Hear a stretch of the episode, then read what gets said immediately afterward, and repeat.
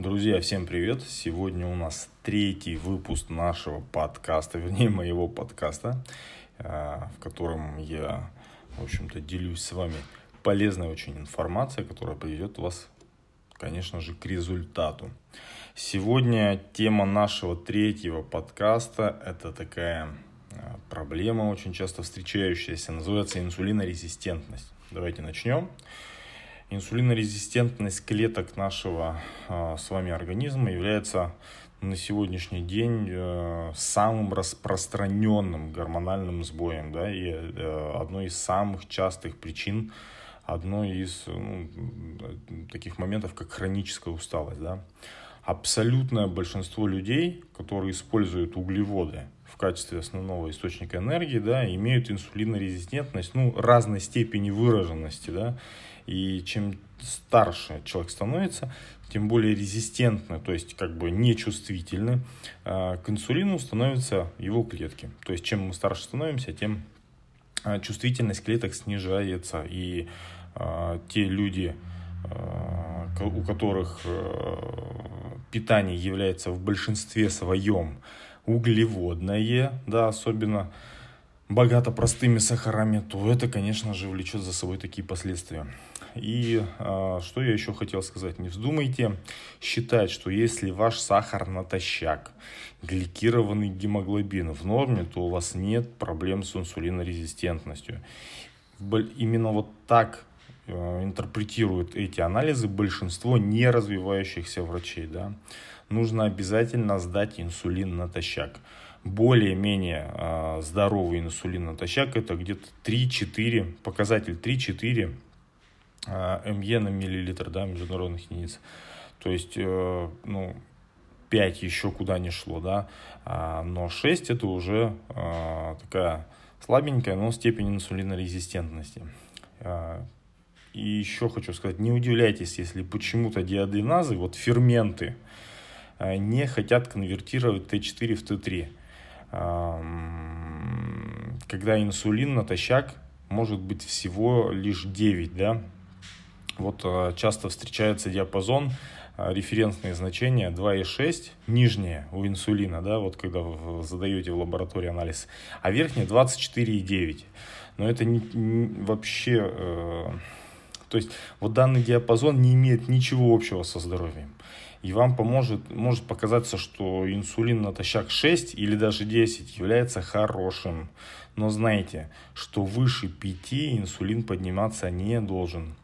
А, инсулин вообще является одним из трех самых важных гормонов а, в человеческом организме, наряду с гормонами Т3 и кортизолом. Да? Его задача, ну задача инсулина, сообщать клеткам, когда а, в кровотоке присутствуют нутриенты, сахара, не сахар, а сахара, глюкоза, да, аминокислоты, жиры, микронутриенты и так далее, витамины, там, минералы. После чего специальные белки внутри клетки, а, называемые глюкотранс... Э, глюкотранспортерами, да, приближаются к поверхности клетки и начинают как бы засасывать все эти нутриенты внутрь клетки, да. У клеток наших нету глаз, поэтому им нужно каким-то образом вообще сообщать, в какое время и с какой скоростью они должны забирать из, их, из кровотока. А, какие именно клетки? Да все, все. Мышечные, печеночные, жировые, эндокринные, клетки головного мозга и так далее. Если сильно упростить, то сигнал инсулина, а, по сути, на русском языке будет звучать примерно следующим образом. Клетка, принимай нутриенты. Вот. Поэтому инсулин часто называют гормоном хранения энергии, либо запасания энергии, либо или транспортным еще гормоном. А, словно он как бы транспортирует э, нутриенты в клетку, хотя э, ничего подобного в прямом вот смысле этого слова не происходит. Гормоны всего лишь, э, так скажем, передают сообщения от одних клеток к другим. Обычно инсулин называют гормона, гормоном энергообеспечения, да, запасающим таким гормоном. А вот гормон Т3 гормоном энергорасхода. Т3 это гормон щитовидной железы. Я думаю, что вы все в курсе, да? Сигналы инсулина регулируют скорость поступления нутриентов энергию в клетку. А сигналы Т3, да, гормона, регулируют скорость с которой эта энергия впоследствии сжигается внутри клетки. Да? Уловили мысль? Вот по этой причине симптомы инсулинорезистентности, они крайне похожи на симптомы гипотериоза.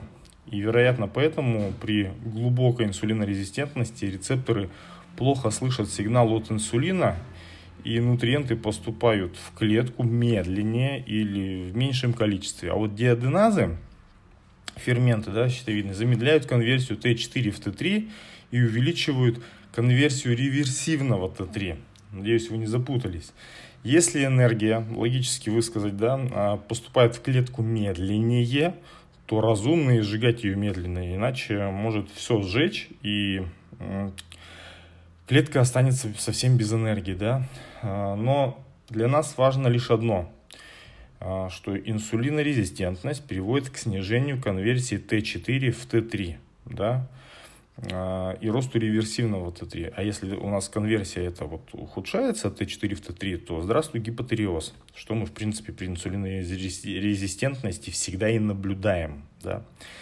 А, кто-то вообще не связывает а, особенно врачи, которые в поликлиниках, они вообще не любят связывать инсулинорезистентность и э, нарушение работы щитовидки, да, они вообще не смотрят эти причины.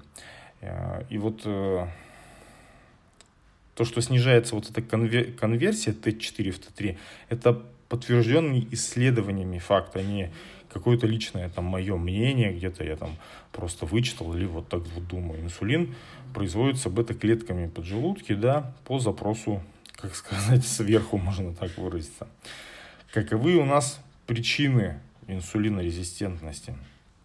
А, сейчас я их перечислю. Когда вы что-то съедаете, да, то ваш желудок расщепляет еду до, мельчай, до мельчайших составляющих, то есть углеводы он расщепляет у нас до простых сахаров, белки до аминокислот. После чего все полезные нутриенты из еды всасываются в стенки кишечника, ну и, конечно же, попадают после этого уже в сам кровоток. Через полчаса примерно опять же, время э, вот, э, через полчаса, через 30 минут, через 20, это зависит от того, какие углеводы вы съели, да. Но через полчаса примерно после употребления еды уровень сахара в крови взлетает в несколько раз. И в ответ на это сразу же поджелудочная выбрасывает инсулин. То есть сигнали о том, что, ну, как бы, принимайте нутриенты, все, да. А, причем количество инсулина, которое выбрасывает поджелудочная железа в кровоток, будет э, ну, чуть больше, чем количество сахара. Плюс к этому нужно еще а, а, примерно половину, которая уже выделилась, прибавить ну, примерно 0,5 от того, что уже выделилось, потому что еще и аминокислоты э, поступают в кровоток, да, а мы знаем, что инсулин и на аминокислоты выделяется. После чего а, инсулин как бы распределяет эти сахара, аминокислоты и жиры по клеткам, и далее их уровень в кровотоке начинает как бы постепенно-постепенно падать. И вот за этим падением а, в кровотоке за ними снижается и уровень инсулина. То есть, э, можно другими словами сказать, э, такая взаимосвязь. Взлетает у нас сахар, аминокислоты в крови, взлетает инсулин. Э, инсулин распределяет сахара, аминокислоты под клеткам, по клеткам. Сахара, аминокислоты в крови снижаются, снижается инсулин.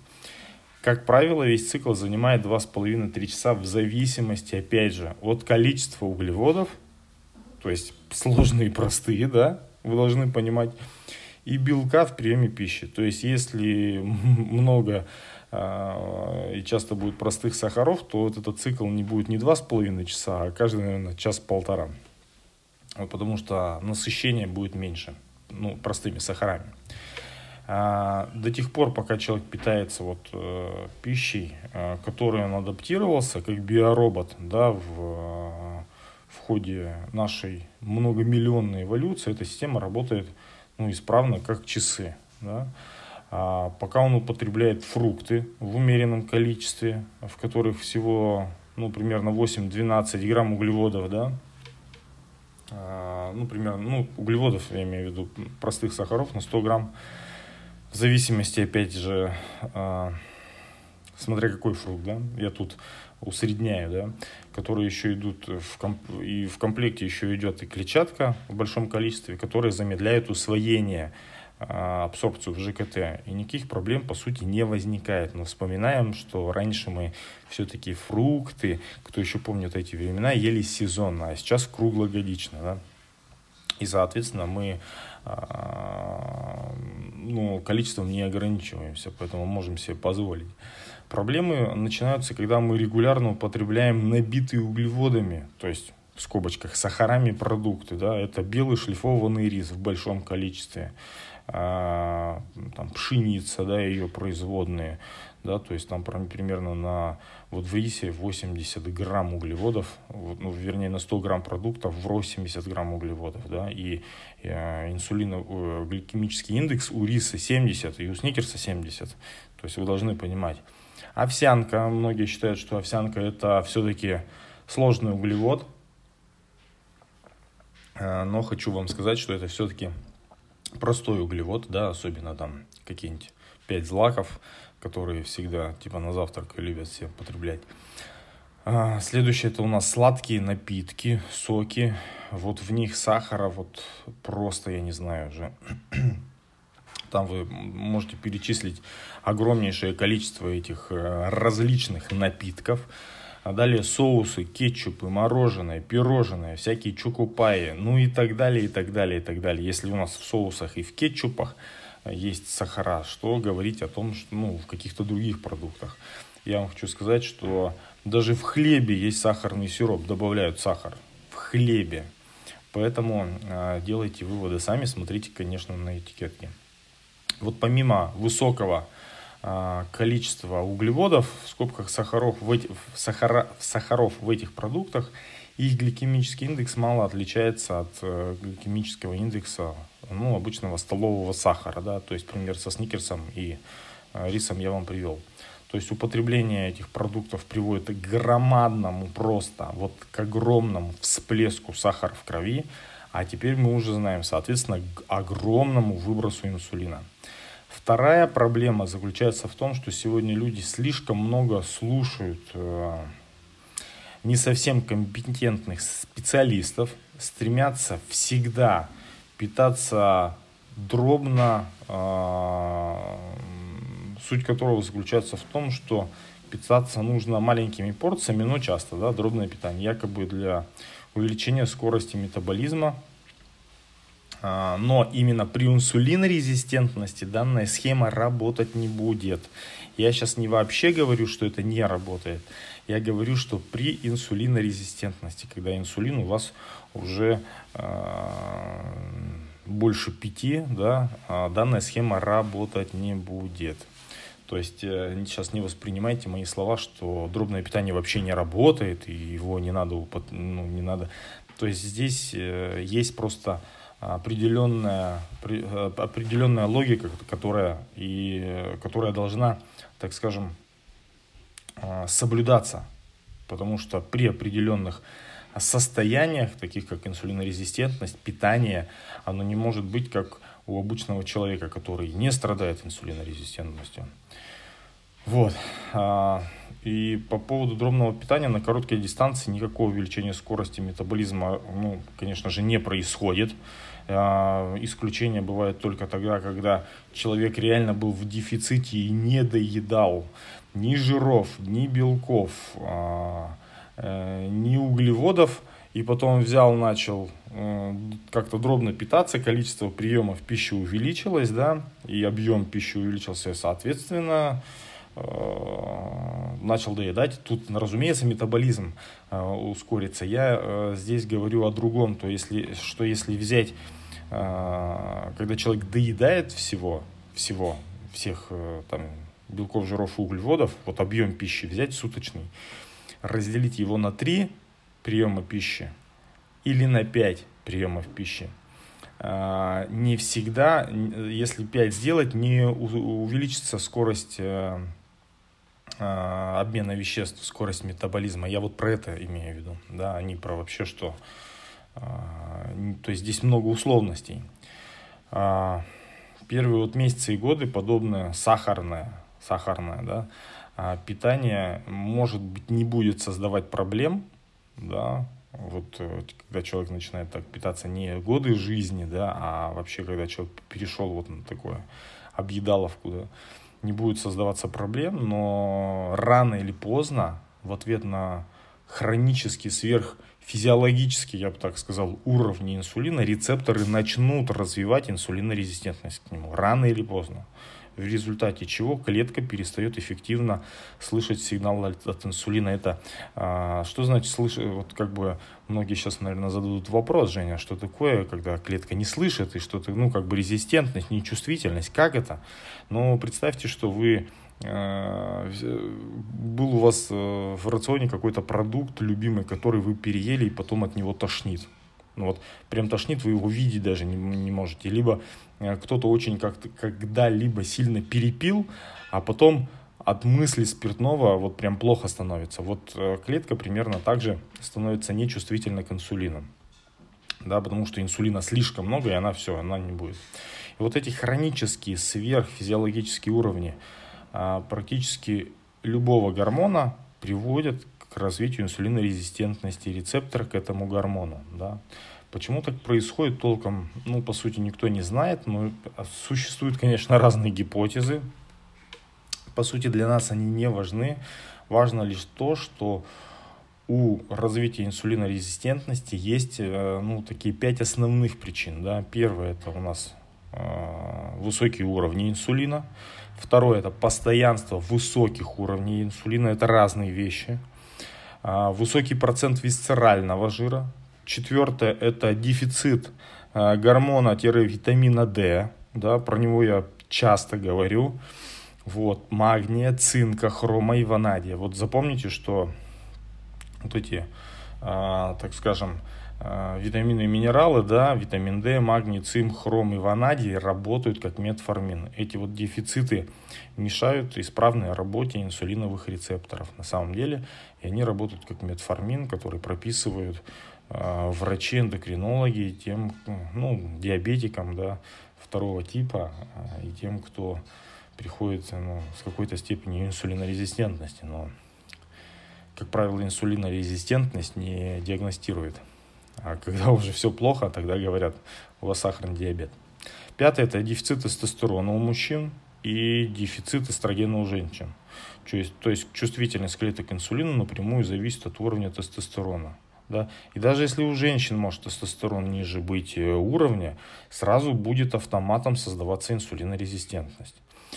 А, первое, вот то, что я сказал, это высокие уровни инсулина, а, создается питанием богатыми углеводами, да, то есть сахарами, это, то, так как углевод это всего лишь цепочка простых сахаров, которая разрушается под действием соляной кислоты, которая находится у нас в желудке, да, поэтому э, среда там кислая, да, вот. Второе создается уже кусочничеством, да, там 6-7 раз в день.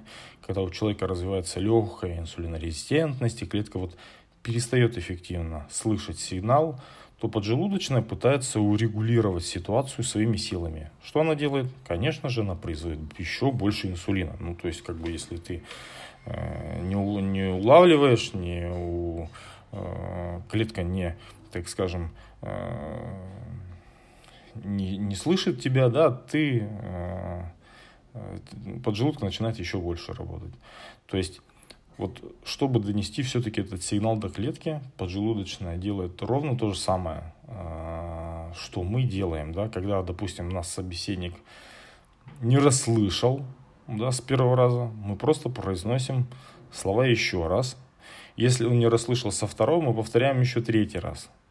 То есть, чем серьезнее инсулинорезистентность, тем больше инсулина поджелудочная приходится вырабатывать натощак после приема пищи. Поэтому важно сдавать инсулин. Но я сейчас об этом еще скажу. Чем чувствительнее рецептор к инсулину, по сути, да, тем сильнее инсуль... э, тем меньше, вернее, инсулина поджелудочная приходится вырабатывать. То есть, чтобы донести сигнал до клетки, да. А, поэтому уровень инсулина натощак является самым вот таким прямым индикатором степени инсулинорезистентности рецепторов к инсулину. То есть чем выше инсулин натощак, тем более резистентны, то есть нечувствительны рецепторы к нему, а, тем хуже приходит сигнал в клетку. И медленнее и хуже клетка обеспечивается нутриентами. То есть это у нас а, глюкозой, белками, жирами и другими микронутриентами. А, с развитием инсулинорезистентности ферменты диаденазы, да, ферменты начинают э, конвертировать меньше Т4 в Т3. А, об этом я уже сказал, это гормон щитовидной железы. И, по сути, я подозреваю, что это адап- такой адаптивный механизм, но я могу в этом легко ошибаться, да. А, ну, для нас, по сути, не имеет этого значения. То есть, инсулинорезистентность создает симптомы сама по себе. То есть, какие? Пониженный уровень энергии, депрессия, ослабленная либидо, ослабленный иммунитет, вы начинаете чаще болеть, мозговой туман, а, плохая память, плохая сосредоточенность, плохая переносимость физических упражнений, вы нормально тренироваться не можете. Результата нет просто, да? Частые мочеиспускания, ночные пробуждения с желанием пописить, а, абдоминальное а, жироотложение, то есть вокруг талии, это у нас форма яблока, да, ну и там еще несколько есть. Поэтому мы всегда должны стремиться к тому, чтобы вот эти рецепторы были максимально чувствительны к инсулину. Вот именно углеводное питание двигает вас в направлении к инсулинорезистентности. Но по ходу к этому процессу уже, уже присоединяется сама поджелудочная, да, вырабатывая больше инсулина в ответ на резистентность. Вот а, как сказать, это создает такой порочный круг, когда из-за инсулинорезистентности поджелудка вынуждена производить больше инсулина, чтобы достучаться до клетки, что в свою очередь приведет а, со временем, конечно, к большей инсулинорезистентности. А, после чего она будет производить еще больше инсулина и далее приведет еще больше инсулинорезистентности. А, понимаете, да, такой порочный круг. Я вот э, слышал об этой идее у одного канадского врача в его там, видео и книгах. Джейсон Фанк, автор книги Obesity код, это код ожирения, да, даже цитирую, первые годы углеводное питание двигает человека в направлении инсулинорезистентности. И на этом этапе в качестве лечения эффективно будет изменение диеты, то есть сильное сокращение углеводов в рационе и добавление жиров, любых, кроме жиров. Да? А, далее а, наступает вторая фаза, когда уже сама поджелудочная будет усугублять инсулинорезистентность, и на этом этапе простое изменение диеты будет малоэффективно да? и абсолютно неэффективно. А, поскольку теперь в ситуации глубокой инсулинорезистентности даже пища с низким инсулиновым индексом будет вынуждать поджелудочную производить сверхфизиологические уровни инсулина, из э, этой э, засасывающей трясины не так просто выбраться. Конец цитаты. То есть, по сути, весь жир врачи делят на подкожный и висцеральный. Висцеральный, он окутывает э, внутренние органы да, и ткани. То есть, такая механическая защита. А манипуляции с количеством подкожного жира не давали изменения в, инсули... в инсулинорезистентности да, а, по некоторым исследованиям, э, по некоторым исследованиям. Да. В одном исследовании взяли 7 диабетиков второго типа, и 8 недиабетиков контрольной группы откачали липосакции в среднем по 10 килограмм жира у человека. А, инсулин в итоге натощак, а вот инсулин они натощак и, и глюкозу натощак были изме, измерены до да, этого а, исследования и через 10-12 недель после липосакции. И никаких изменений в, этом, в этих показателях не произошло. А вот снижение висцерального жира в исследованиях да, однозначно улучшает чувствительность клеток к инсулину и снижает сам инсулин натощак. Э, это такая, знаете, информация для размышления. Для нас она не имеет никакого практического применения да, и значения. Какой именно из типов жиров усугубляет инсулинорезистентность, нам все равно. э, мы не можем заставить организм сжечь напрямую только лишь висцеральный, он будет сжечь оба и преимущественно подкожный, да, потому что его в разы больше. Следующее, есть еще и четвертая причина усугубления инсулинорезистентности, это дефициты магния, витамина D, хрома и ванадия, про которые я говорил. А, ну вот, несмотря на то, что вот эта причина является наименее значимой для большинства врачей, для, как бы, ну вообще для врачей, да, я рекомендую всем устранить вот эти дефициты, начать с этого именно вот с этих микроэлементов, если они имеются. Но если вы их не употребляете, они точно э, у вас имеется дефицит. И дело тут даже не в инсулина самой резистентности, а в том, что вам не удастся функционировать оптимально, как биоробот, как биологическая машина, имея дефициты каких-то микроэлементов, особенно витамина D и магния. То есть даже если у вас нет этой инсулинорезистентности, про которую я сегодня толдычу да, и говорю, Просто закройте эти базовые потребности, чтобы забыть об этом раз и навсегда. И тогда чувствительность клеток к инсулину сама будет высокой по себе. Да? А, и вы можете, сможете вообще предотвратить многие проблемы в своем организме, связанные не только с инсулинорезистентностью. Следующее, о чем хотел вам рассказать, это инсулинорезистентность и диабет второго типа. Да? Существует два типа диабета, первого и второго, вы, наверное, знаете. Диабет первого типа составляет всего 5% от общего числа диабетиков и развивается в результате э, аутоиммунной такой атаки на бета-клетки поджелудки, после чего она теряет способность производить ну, адекватное нормальное количество инсулина, да, такой диабет развивается, как правило, до 20, возможно, лет, поэтому его называют юношеским еще. Вот, другие, друг, э, другие часто используют название там инсулинозависимый, кто-то и говорит аутоиммунный, но мы знаем, что инсулинозависимый, да. Диабет второго типа это 95% вообще всех диабетиков. То есть это просто пандемия 21 века, это эпидемия, является конечным этапом, этапом прогрессирующей годами и десятилетиями. Вот здесь важно. Это является конечным этапом прогрессирующей годами инсулинорезистентности. Поэтому э, называется э, как бы диабет второго типа инсулинонезависимым. Ну или инсулинорезистентным диабетом. Да. Его диагностируют, когда резистентность рецепторов ваших клеток становится не просто какой-то ужасной, а настолько патологически ужасной, что даже выводя всю лишнюю глюкозу, нераспределенную по клеткам, через почки с мочой, да, организм все равно, организму не удается стабилизировать глюкозу в крови. А, и тогда вот у вас видят, а, допустим, завышенную глюкозу в крови, да, а, и гликированный гемоглобин, то есть врачи видят, да, вы сдали глюкозу, она завышена, гликированный гемоглобин гликированный тоже завышен и сообщает, что отныне вы диабетик второго типа. То есть вот когда уже завышен. Разумеется, ваша инсулинорезистентность и симптомы развивались вот за долгие годы до этого диагноза, а не только когда вот сахар вышел из-под контроля, да, то есть, э, как сказать, что вот э,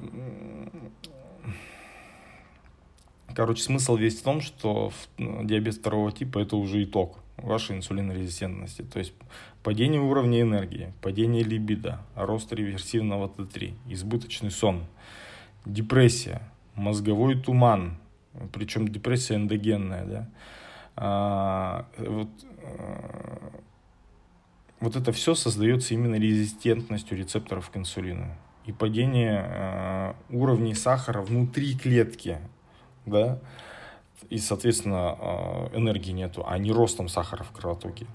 Когда вам диагностируют диабет второго типа, то, ну вот, честно говоря, для меня это переводится следующим образом. Мы облажались как врачи и как, по сути, здравоохранение, да, а, поскольку ваша проблема, уважаемый пациент, и симптомы а, медленно развивались долгими годами до сегодняшнего дня.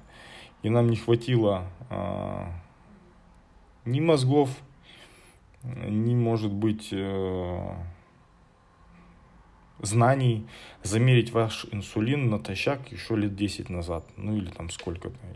Вот и объяснить, в каком направлении вам двигаться, э, вернее, вам двигаться и в каком направлении двигает э, вас углеводное питание.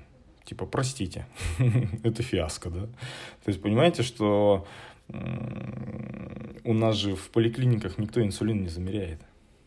В этом-то весь и прикол. То есть, если у вас есть э, э, полис медицинского страхования, да, бесплатного медицинского страхования, вам никто не замерит инсулин натощак. В этом-то весь и прикол. Э, ну, это везде патологически, то есть вы самостоятельно должны сдать инсулин платно. Да, вам его врач не будет выписывать.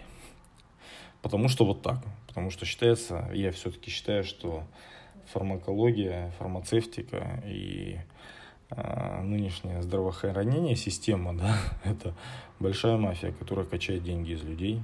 Иначе лечили бы симп... э, не симп... как сказать, лечат вот симптомы, а не выявляют причину, да.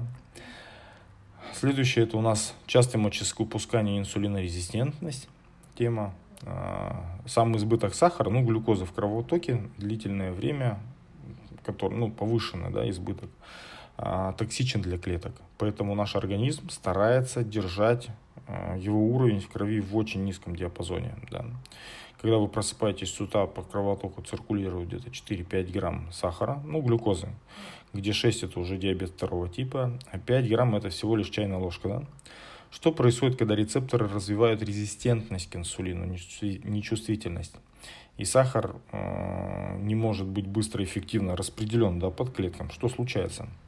Начинают ли клетки подвергаться токсическому воздействию на высоких уровней сахара? Конечно же, начинают. Да. Есть такой процесс гликация белков, да, когда нарушается структура белка. Вот. И дело в том, что в отличие от многих эндокринологов, человеческий организм не настолько тупой. А, не хочу сейчас всех врачей обидеть, да, эндокринологов, но есть реально, ну, непрофессионалы, пускай даже с медицинским образованием. То есть само наличие медицинского образования не говорит о том, что человек профессионал. Это уже, это уже доказанный факт да, и человеческий организм э, не настолько тупой, да, и когда инсулинораспределительная система вообще работает плохо, организм быстренько выводит из кровотока весь лишний сахар через почки с мочой. У него есть две основные выделительные системы. Через стул и через мочу. И когда ему нужно вывести что-то из себя быстро, он сгоняет это что-то, да, через почки в мочевой пузырь, после чего возникают э, мочеиспускательные позывы, даже если мочевой пузырь еще недостаточно полон. Чем сильнее инсулинорезистентность, тем больше человек будет бегать пописить э, терять из-за этого воду, после чего жажда будет вынуждать его еще больше пить и восстанавливать количество воды в организме, да, потому что обезвоживание – к сожалению, люди интерпретируют подобные ситуации ровно наоборот. Меняя местами причину и следствие. Я много пью, поэтому я много писаю. Реально же звучит приблизительно вот так. Мой организм не может стабилизировать сахар в крови из-за инсулинорезистентности рецепторов, да? Поэтому он пытается это сделать, быстро выводя весь нераспределенный сахар через мочу и поэтому я чувствую частые позывы к мочеиспусканию каждые, там, я не знаю, два часа, два-три, да, в среднем. В результате чего я часто писаю, теряю много жидкости и далее активиру, активируется жажда, да, чтобы вынудить меня восполнить потери воды в организме. Если вы часто писаете, и особенно если вы хоть раз в неделю просыпаетесь во сне от позывов пописать, то при отсутствии урологических вообще каких-то симптомов, болей в мочевом пузыре, жжения и так далее, да, у вас с вероятностью 80% есть какая-то степень инсулинорезистентности. Но, скорее всего, если у вас такие позывы есть, то глубокая инсулинорезистентность. Сам термин диабет ввел древнегреческий врач Диметриус из Аламании, да, и дословно этот термин переводится как прохожу сквозь, пропускаю насквозь, имея в виду то, что больные пропускают сквозь себя воду как сифон. У них повышенная жажда и повышенное мочеиспускание. Называется вот это повышенное мочеиспускание, называется поли, э, полиурия.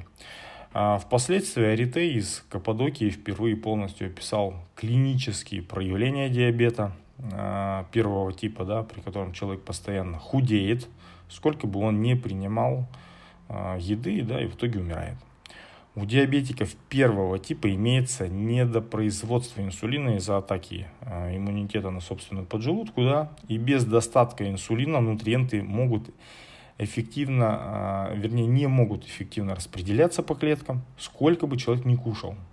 Поэтому инсулин является анаболическим гормоном номер один в организме, а не тестостерон, как думают большинство спортсменов – и пример диабетиков первого типа отлично это показывает.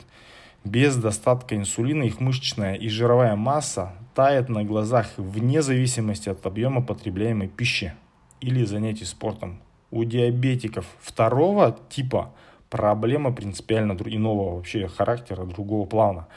Некоторые из них сохраняют адекватный вес, но многие набирают лишний жир с годами, да. То есть американские э, врачи сейчас ввели э, в оборот новое слово диабесити, которое, яв... я, может, неправильно произношу по-английски, прошу меня простить, которое является склеенными словами диабет, диабетос и ожирение, obesity.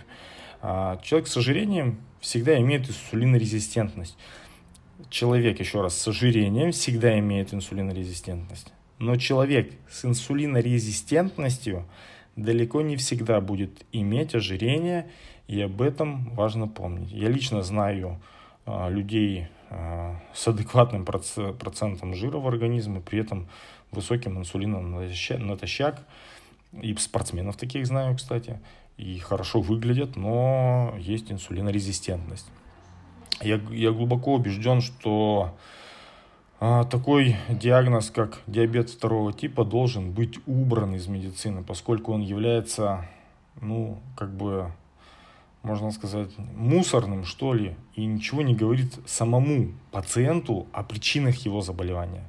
Люди даже банально не знают, что означает слово диабет, да. Первые, какие ассоциации возникают, а, которые, а, ну, человек о чем думает? Какая-то проблема с сахаром, да, диабетики колят инсулин, и на этом все. Ну, как бы банально.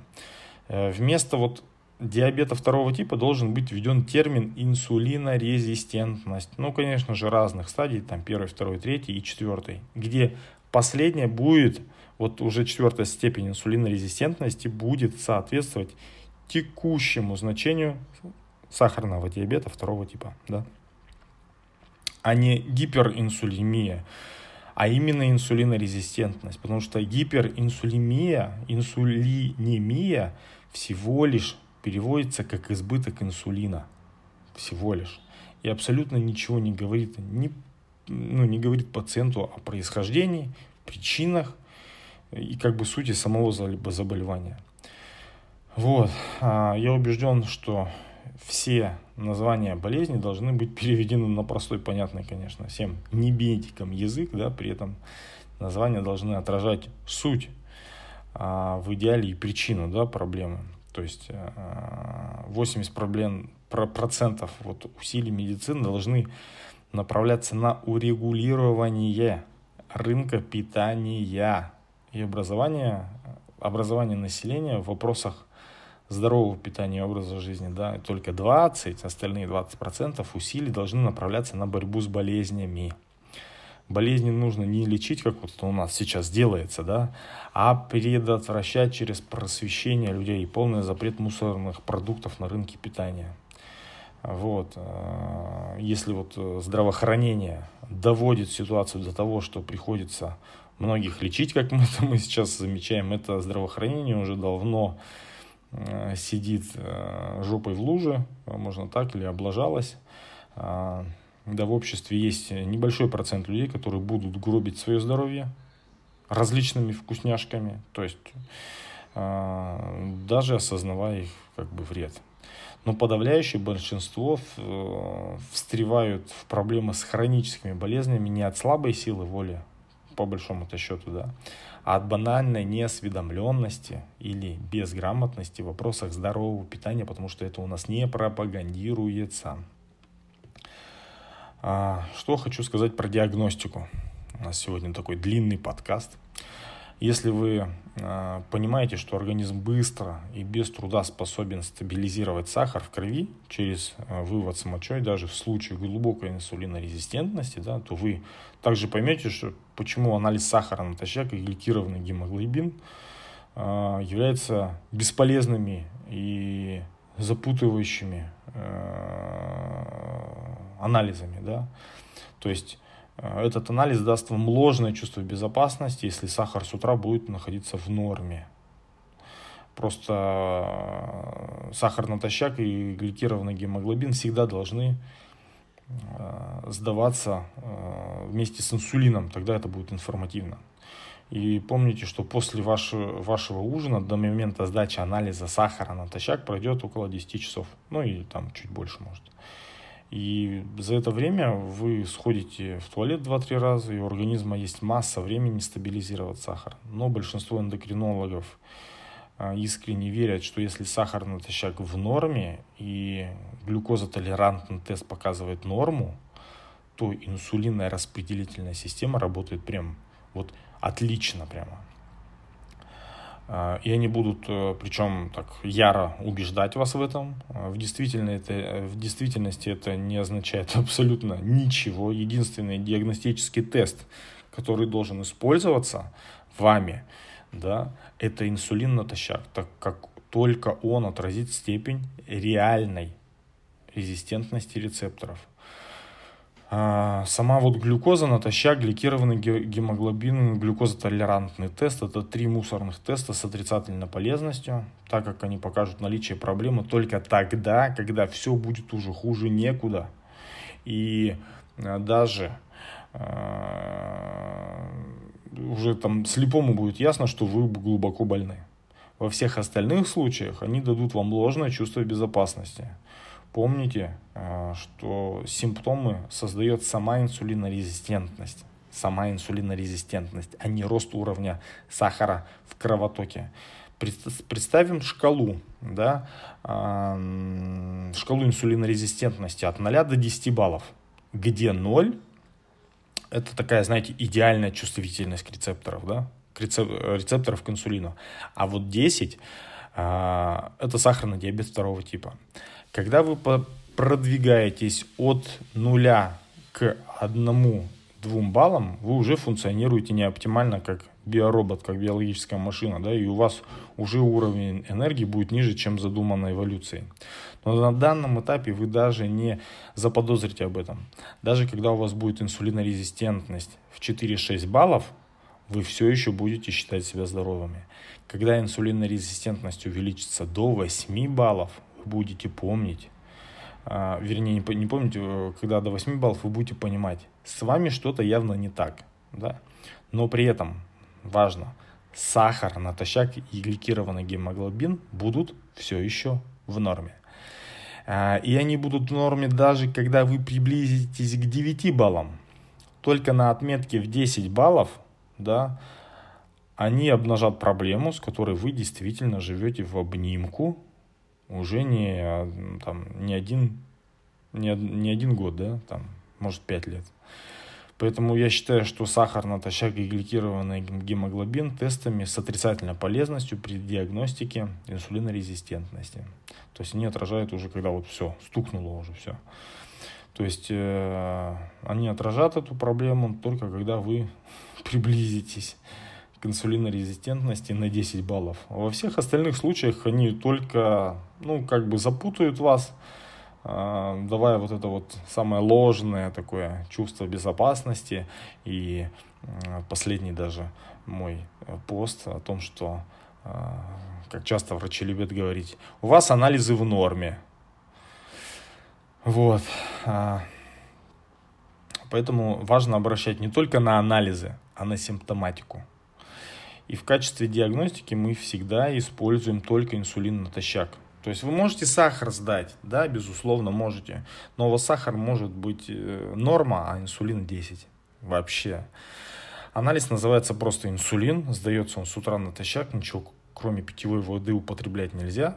Еще раз напоминаю, что э, здоровый инсулин натощак именно по мнению хороших врачей находится в диапазоне от 2 максимум до 5.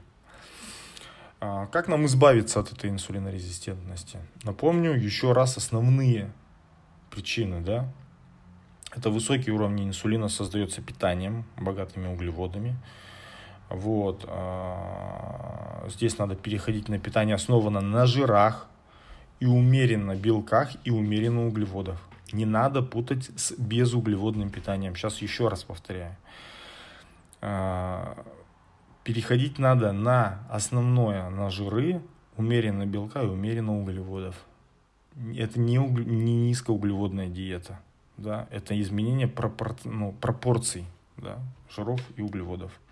Второе – это постоянство высоких уровней инсулина. Создается кусочничеством по 6-7 раз, а не 3-4. Да?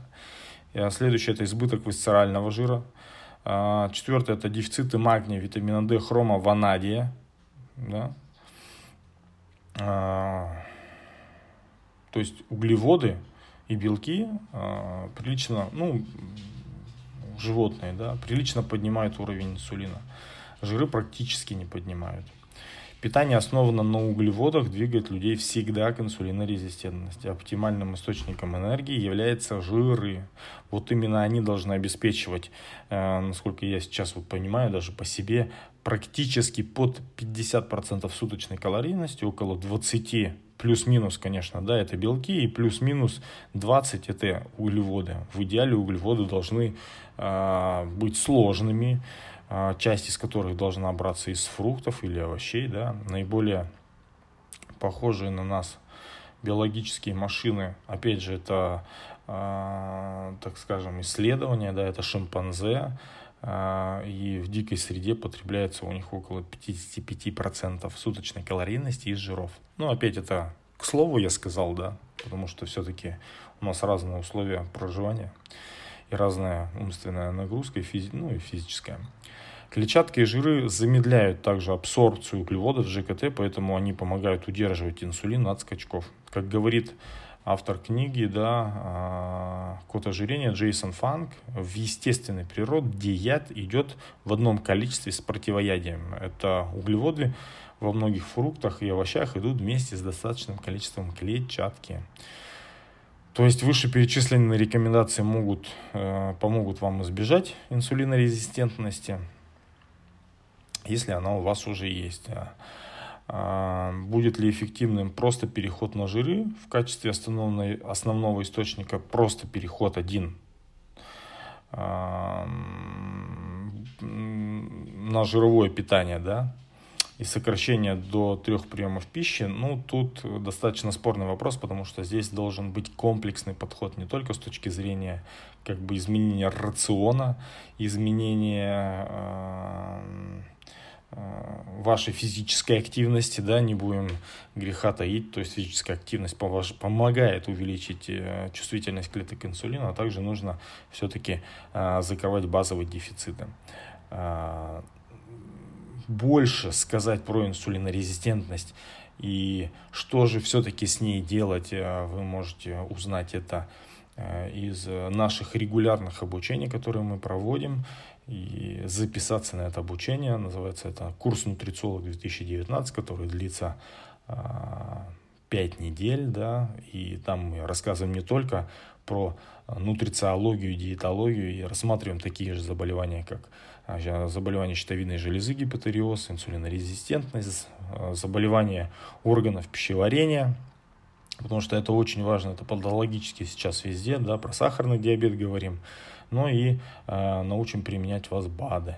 И далее, э, также у нас есть отличный специалист, это, конечно, Ирина Смолерчук, которая феноменально рассказывает, э, почему человек заедает, почему не соблюдает питание, в чем мотивация. Очень интересно, обычными словами на русском языке рассказывает очень сложные